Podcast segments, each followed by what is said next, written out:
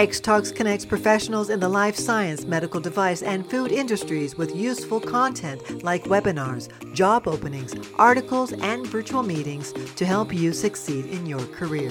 This life science focused podcast brings together some of our editorial staff to share insights into the latest B2B industry news to keep you up to date. This week on the show, we're discussing a blood cancer drug getting an FDA warning and a new tool for assessing long COVID risk. Enjoy the show. Hello, everyone, and welcome to the X Talks Life Science Podcast. I'm Aisha Rashid, Senior Life Science Journalist at xtalks.com, and this week I'm joined by Sydney Perlmutter and Vera Kovacevic. Thank you for coming today. I'm going to begin with a story about a new FDA warning for a blood cancer drug due to an increased risk of serious side effects, including death. So, the FDA has issued a warning for Secura Bio's Copiktra after a clinical trial showed that the drug was associated with a higher risk of serious side effects, including a possibly increased risk of death. Now, this clinical trial found that Copiktra was associated with a higher risk of uh, infections, diarrhea, inflammation of the intestines and lungs, skin reactions, as well as high liver enzyme levels in the blood.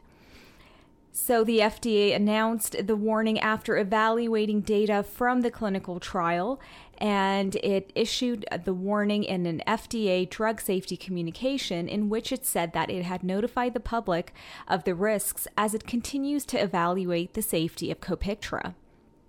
Copiktra was first approved in 2018 for the treatment of adult patients with relapsed or refractory chronic lymphocytic leukemia or CLL, as well as small lymphocytic leukemia or SLL, who have failed to respond to at least two prior therapies.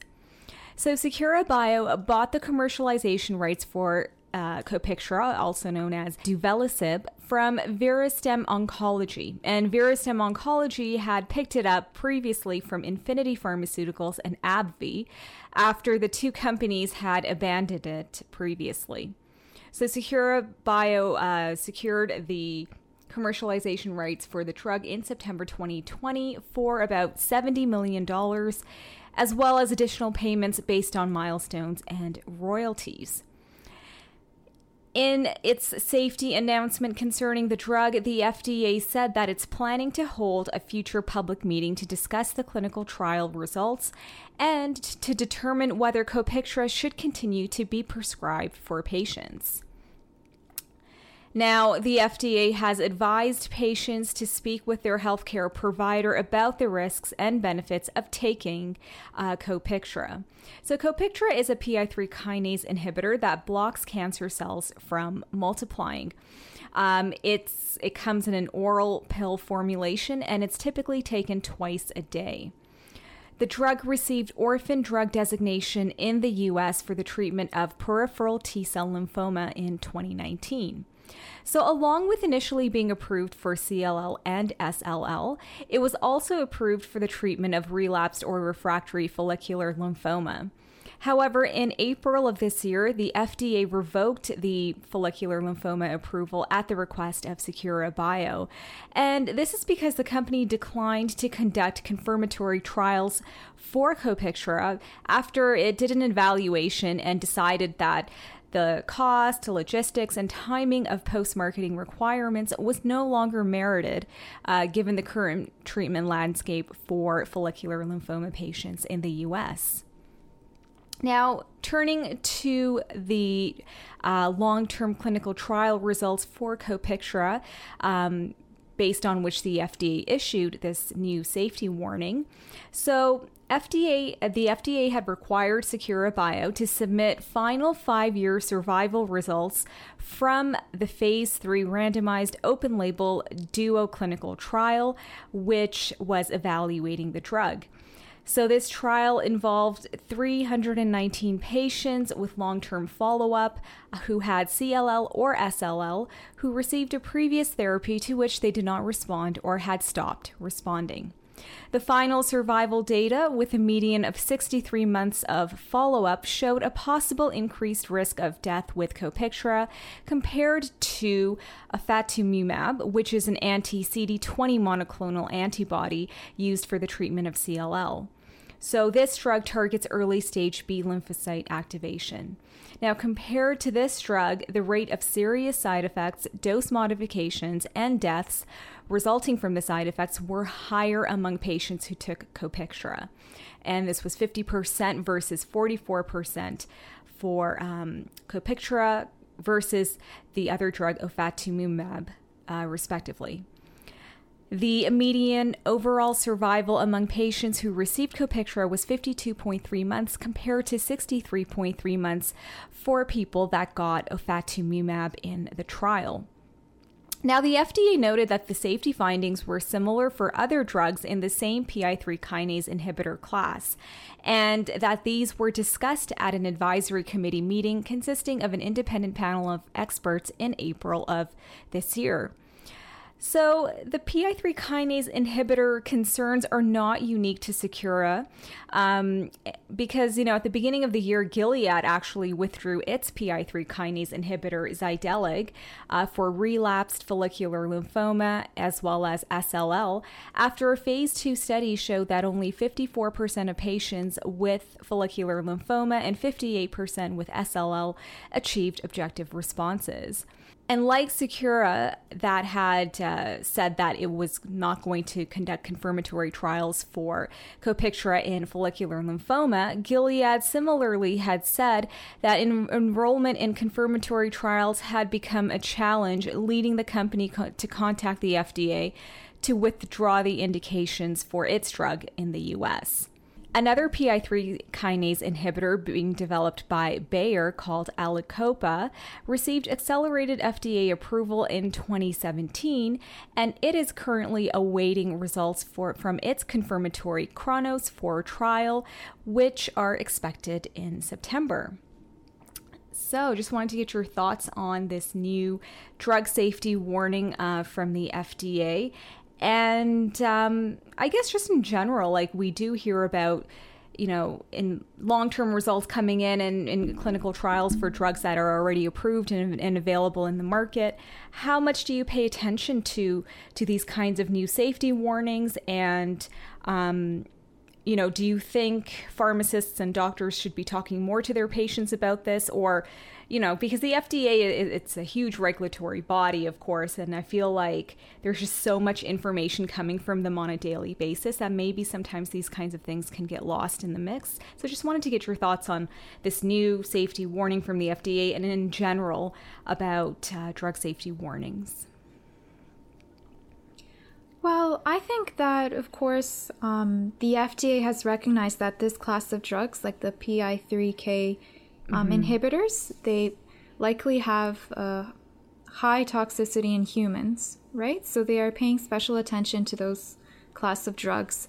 It's really difficult um, when the drugs are to treat like a life-threatening illness yeah. like cancer. Then mm-hmm. I think the risk benefit ratio is harder to evaluate in those kind of circumstances. Um, but yeah, they clearly are keeping an eye on this class of drugs. You can see that other pharma companies are yeah. also having difficulties. Um, so what I expect will happen, they'll probably have um, more like exploratory clinical trials just to see like for this class of therapies, right? Um, mm-hmm. What are, for instance, what are some factors that influence the the toxic reactions, like the more serious um, adverse side effects? I think they will probably um, look into that a little bit more detail in future trials. Um, but yeah, from what I know is, you know, when a drug is approved, they usually always will write the um, side effects that were noted. And sometimes they come with like a black box warning, mm-hmm. which is mm. like if you have this condition or that condition, like speak to a, like the doctor will evaluate if you should take the drug or not. But yeah, we don't usually hear uh, the safety communications from approved drugs from the FDA, they don't come across. It's not like an everyday occurrence. So, mm. yeah, this is why this is big news. Yeah, definitely great points there, uh, Vera. And, uh, uh, this PI3 kinase class of uh, drugs is definitely, you know, kind of uh, facing a lot of uh, issues. And as you know, I went through some of the other companies that have PI3 kinase inhibitors, and they're kind of facing the same thing. So, um, and yeah, I mean, given that this is a, a, cancer drug, so evaluating the risk versus benefits is, is really crucial. Um, and there are other options out there, and I think a lot of companies are, are you know, kind of I remember uh, actually I, I, used to study PI3 kinase signaling um, in grad school, and um, it was a big pathway that was being targeted um, back then. And, um, but it just seems to you know drugs that are developed being developed for it, they just seem to have a lot of either off-target effects or the development of resistance as well long term. So this is maybe you know why we're also seeing in long-term safety data sort sort of these effects um, kind of. Uh, showing up later uh, because of things like resistance or uh, failure to, to the therapy eventually. And then, yeah, long term toxicity as well. So, um, it's it's a tough one, but um, you know you have the anti CD20 uh, monoclonal antibodies, which have a lot of promise for uh, blood cancers like lymphoma and leukemias. So um, it is great that there are other therapeutic options. But yes, definitely uh, patients should be speaking with their healthcare providers to make the ultimate decision there. All right, moving on to our next story. And this has to do with COVID and the risk assessment of long COVID specifically. So, Bruker um, has developed a new nuclear magnetic resonance or NMR based molecular research tool for the assessment of the risk of long COVID, which is also known as post acute COVID syndrome or PACS or PACS. Um, and so this risk assessment also inclu- includes um, multi organ damage as well as cardiovascular disease risk. So, this is a phenomics clinical research tool, and it's called the PhenoRisk PACS RUO. I think it's pronounced RUO or it's just RUO. Um, I can't really confirm that right now, but um, so that's what the test is called, and it's currently being developed for research use only. So the tool allows for multiplexed testing of several well characterized risk biomarkers for the early detection of some of the features of long COVID or uh, long haul COVID.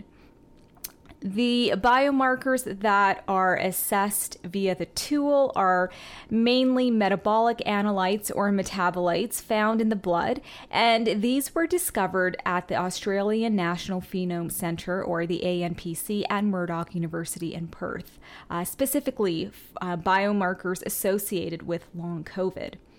So, the early detection of markers associated with long COVID could help patients receive early treatment and care to prevent complications and detrimental outcomes. Now, people with long COVID or long haulers, as they're also known, um, have various symptoms. And I think I was reading somewhere that the symptoms list is as long as like 50 different symptoms. And so it's, uh, quite extensive, and um, also apparently 10 to 20 percent of people who get COVID uh, will develop long COVID. So it is definitely a, a significant and a serious. Um, thing to contend with. So, people can have symptoms which can persist for weeks, months, or even longer. And these can include things like shortness of breath, fatigue, headaches, palpitations, um, as well as impairments in cognition and mental health. So, the PhenoRisk PACS RUO tool is designed for research into the early stage risk factors, the longitudinal recovery monitoring, as well as potential damage of secondary organs in cardiovascular disease, type 2 diabetes, and kidney dysfunction and inflammation. So, Bruker, the company that has developed the NMR based test, said that it that the test or the tool can quantitatively distinguish between PACS or long COVID patients and healthy or fully recovered individuals through COVID triggered phenoconversion. And phenoconversion is defined as transient or persistent systemic change of the molecular signatures in human plasma samples after acute infection. Now, subsequent phenoreversion of metabolic signatures detected by this tool could indicate recovery from long COVID. Now, in addition to metabolic biomarkers, the, the assay can also detect proteomic uh, markers such as glycoproteins and phospholipids associated with inflammation and cardiovascular disease risk. It can also measure a new NMR biomarker called supramolecular phospholipid composite, or SPC. In a news release, Bruker explained that these markers show excellent discrimination of COVID 19 from controls, while the glycoprotein SPC ratio has been proposed as a useful molecular mar- marker for long COVID, and that this could significantly augment current clinical and therapeutic research. So ultimately, the goal is to have this kind of a tool available um, for, for, clinicians, although for now, this is just uh, strictly a research tool. But ultimately, the goal would be to have this kind of a tool or test that would allow for the evaluation of multi organ risk, recovery, and uh, therapeutic research as well in several dysfunctions related to long COVID.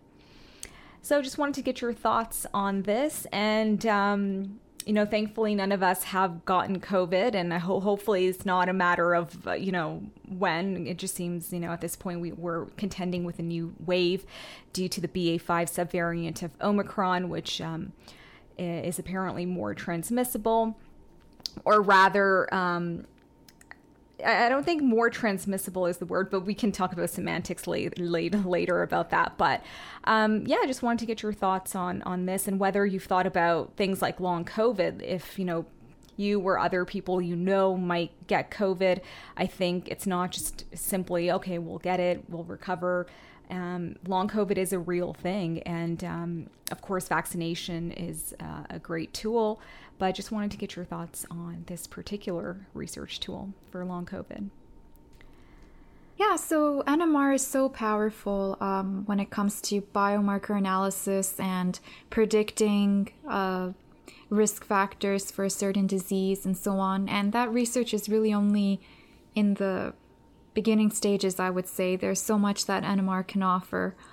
Um, so, what was really interesting to me here is that um, the potential for like therapeutics and pharma um, to use this tool to kind of see how people are dealing with long COVID as they maybe get on therapy, for example. Um, so it's not just a screening tool; it has so much more potential, which which was great to hear. Um, I wanted to ask you, Aisha, when they mentioned so, Aisha, did they mention like some multi organ?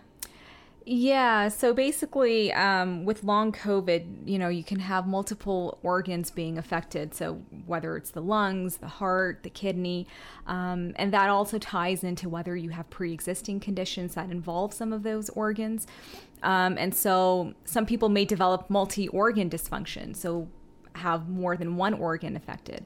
And so that is uh, a complication of long COVID, and that is something that this tool aims to um, detect early with, um, you know, a panel of biomarkers, uh, both metabolic and proteomic markers. So that's uh, what um, one of the goals of the, the, the tool is. Yeah, and as I mentioned before, is long COVID a thing that you guys are worried about?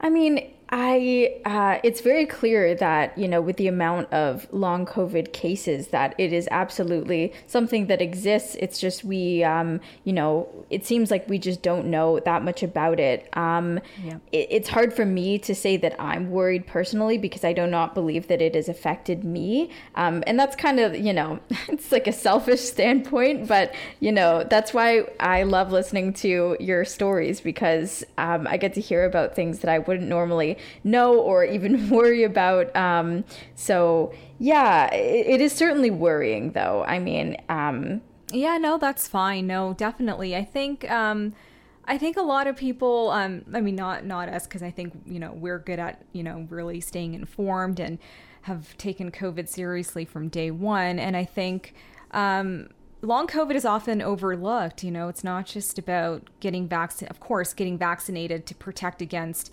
potentially long COVID as well. actually, I don't know if there's again, like you said, Sydney. There's not much. Um, we don't know a whole lot about long COVID.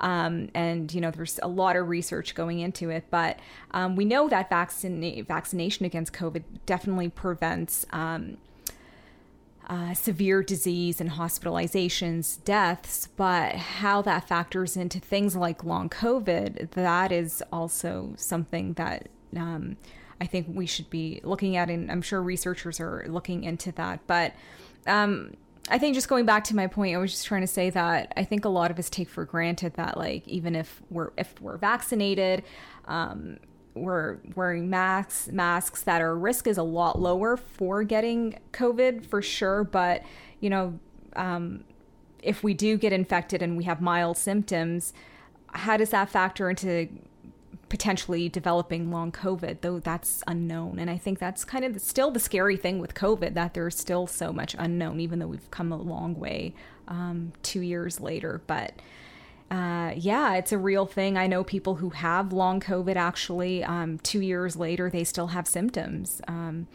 and uh, this is before they got vaccinated. I think some of the people who, you know, early on in the pandemic got it. So, but you still hear stories of people who are vaccinated and they, they still get, um, you know, pers- they still have persistent symptoms. Um, but yeah, it's definitely something to look out for. And this tool definitely can help um, people and clinicians um, to get patients early treatment um, if they do suspect that they might be at risk for long COVID. Okay, that's the end of this episode of the X Talks Life Science podcast. If you liked today's show, don't forget to rate, review, and subscribe. Thank you, everyone, and see you next week. Bye. Bye. Bye. Thanks for listening to the X Talks Life Science podcast. If you enjoyed our discussions today, please share the episode with your friends and colleagues and be sure to subscribe in order to be notified when a new episode is released. To join in on the discussion, you can find X Talks on social media. Email podcast at xtalks.com or comment on the articles directly. Links are in the show description. Take a moment to join our community at xtalks.com to get access to everything we have to offer, including webinars, job listings, virtual meetings, articles, and more. The views and opinions expressed in the podcast are those of the speakers sharing them. They should not be taken as professional advice and do not necessarily reflect the policy or position Honeycomb Worldwide. For further information, email us at podcast at xtalks.com. Thanks for joining us, and we'll see you next week.